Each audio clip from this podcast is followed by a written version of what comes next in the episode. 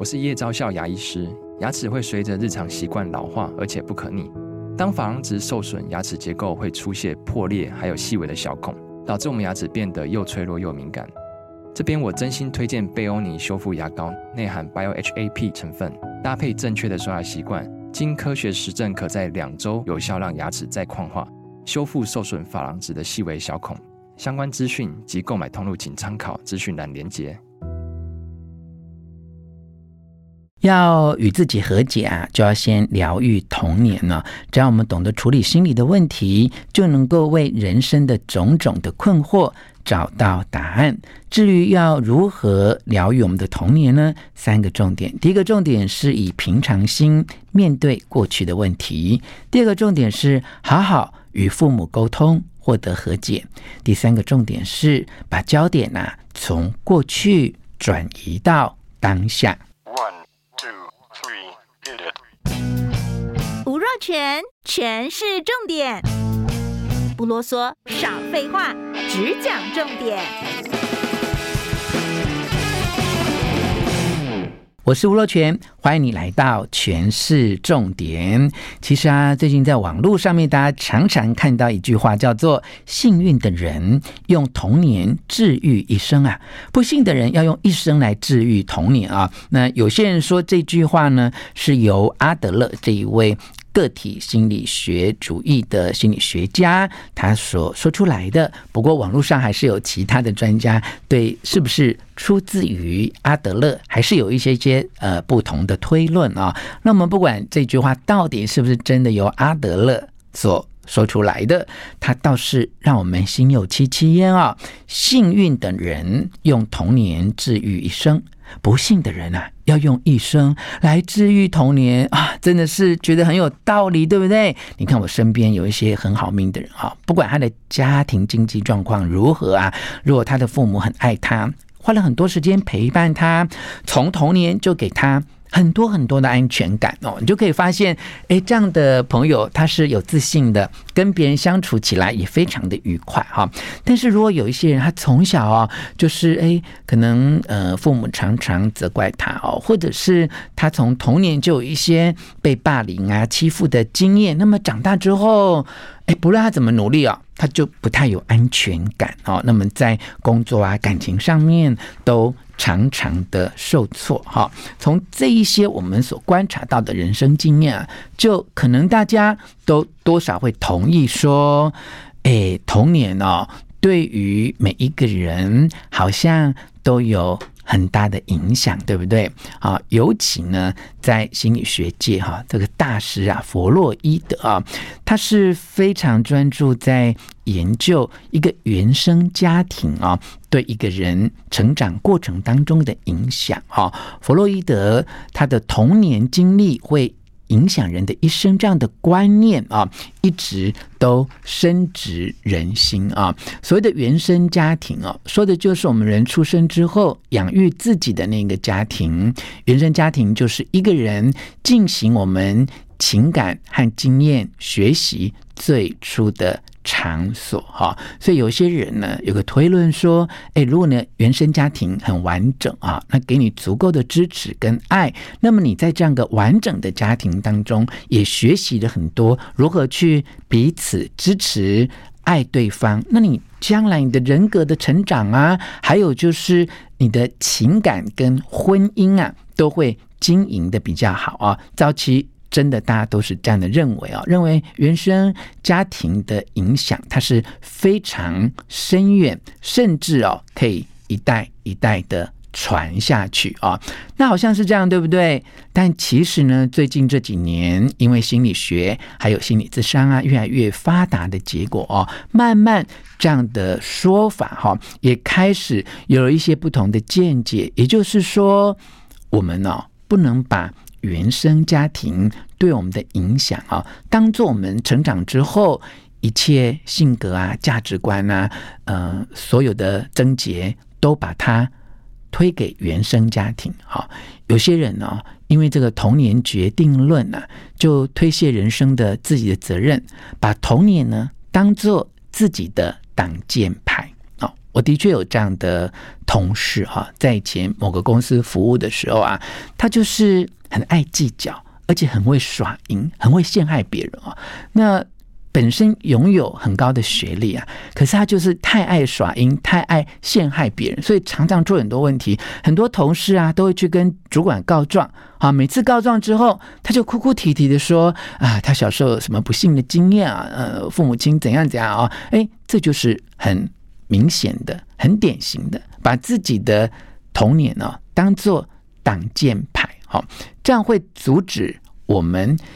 受到责怪，但同时哦，也为自己的成长啊卸除了责任啊。他好像在解释我们之所以会有这样的不好的行为或不好的价值观，好像也为自己啊。找到了借口，把自己应该要改变的责任都丢到一边，好像我们就可以放弃努力，而且都不需要愧疚啊，甚至从此还觉得很大的一种安慰啊，就是哎，你看我就是这么不幸啊，那呃得到别人的谅解跟支持啊，那这样的借口。成为我们成长的挡箭牌，其实是错误的啊！我们应该学会要摆脱我们在世代当中的循环。换句话说呢，原生家庭的确对我们造成了一些影响哈，但它不是我们所有人生发展的全部啊！不妨呢，学习下面这几个重要的原则，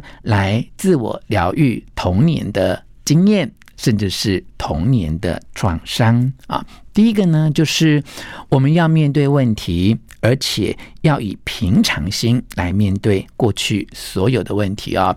其实天下没有完美的家庭，也没有完美的父母。就算家境再好，经济能力再强的父母，难免都有美中不足的地方。好。并没有绝对完美的原生家庭啊，而且在原生家庭当中，已经成为父母的人，其实难免都会犯错。几乎每一个父母都曾经有情绪化过，都曾经对孩子大吼大叫过。哈，父母跟我们一样，都是普通人，一直拿原生家庭来做借口，对我们来说。并没有真正成长的意义啊，因为每一个人都没有办法改变自己的出身。好，如果我们能够用比较平常心的角度来看待自己的原生家庭，没有特别的责怪，没有特别的遗憾，只是把它当做我们过去发生过的一则故事来看待，那么就可以成为我们当下。检讨自己，并且努力如何让自己变得更好的一个参考的原型跟方向啊、哦。那么第二个重点呢，就是我们要怀着一颗真诚的心来跟自己沟通，来跟自己和解哈、而不是我们刚才讲的这种检讨啊，并并没有叫你要责怪自己啊、哦，而是你大概知道自己为什么有这种不安全感的性格，或者有时候就。很想要控制别人，好，那这个沟通有时候是跟自己沟通，有时候要跟自己的父母亲沟通，哈。譬如说，如果你已经长大了，但你好像一直没有办法跟父母亲面对面谈起这些童年的往事，你可以写信给父母，诉说自己的委屈和渴望，进而呢，去达到一种彼此原谅、彼此和解的结果。如果你有机会啊，父母亲都还健在的话，你可以直接跟父母对话啊，彻底克服面对父母你心中的那些恐惧啊。你可以告诉父母，在过去童年发生的一些事件，你当下的感觉以及那个感觉啊，对你的影响。好，那如果有些人父母已经过世了，我都会建议说，其实可以在父母的牌位啊、坟墓前啊，甚至如果没有牌位啊、没有坟墓啊，你也可以在家里哦，就是写在日记里面，把你想对父母讲的话都写下来哦。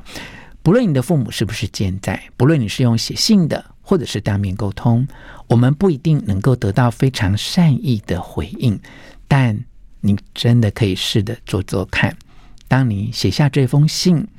当你能够跟父母对话，我们心中那个受伤的心结啊，就会有机会慢慢的解开。如果你已经尝试过这些方法，但是解开的效果并不明显，你可以寻求专业人士的帮助，哈，让这一些对于心理学有研究或灵性学有研究的专家为你解开原生家庭为你带来的痛苦啊。好，那么第三个重点呢，就是你要把注意的焦点哦，从过去。转移到当下，哈，不论是弗洛伊德的童年决定论或原生家庭的观点，他所要带给我们的启示啊，并不是要我们一直把我们的目光回头望向过去，而是了解今天的我是受到过去哪一些事件的影响，但真正要你聚焦的是现在，就是因为你曾经受到原生家庭一些负面的影响。那然后呢？然后你现在应该要怎么做才能够扭转这个状况，让自己活成自己想要的样子啊？当你能够把早期的经历回溯一遍，但不要集中在过去，而是把重点放在当下，重视此时此刻的你应该有怎样的表现。应该表现出怎样的行为，又应该怎么跟你身边的人来做这样的人际互动啊？那你就有机会可以活出一个你自己要的人生的剧本啊。那我们刚才讲到弗洛伊德啊，其实他是在呃童年决定论上面研究非常透彻的一个心理学家啊。我们来讲一则小故事哦。有个小孩啊，非常的淘气，小时候啊，曾经在父母的卧室里面撒尿，他的父亲啊，非常的生气啊，大骂他说：“立即的吸音啊，长大之后一定一事无成。”哈，那你想想看，哇，这个调皮的小男孩，这父母。这么样的严厉的责骂他，就因为做错了这件调皮的事，他会不会因此就怀恨在心？父亲说：“你记得西音啊，你以后一定一事无成。”那父亲的诅咒是不是就会成为现实呢？事实上并没有，因为这个小男孩他长大之后，居然就成为很有影响力的心理学家，他就是弗洛伊德，是不是很有趣呢？一个发展出童年决定论的人，其实他并没有受到自己童年经验的影响，而活出了自己想要的人生。今天全是重点为你分享的故事内容，还有这一些心理学的理论呢，都来自幸福文化的这一本书《二十位心理学大师的人生必修课》，在这里推荐给你。希望你喜欢今天的诠释重点，并且分享给你的亲戚朋友。也希望能够和自己和解，从疗愈童年开始。诠释重点，我们下次再见。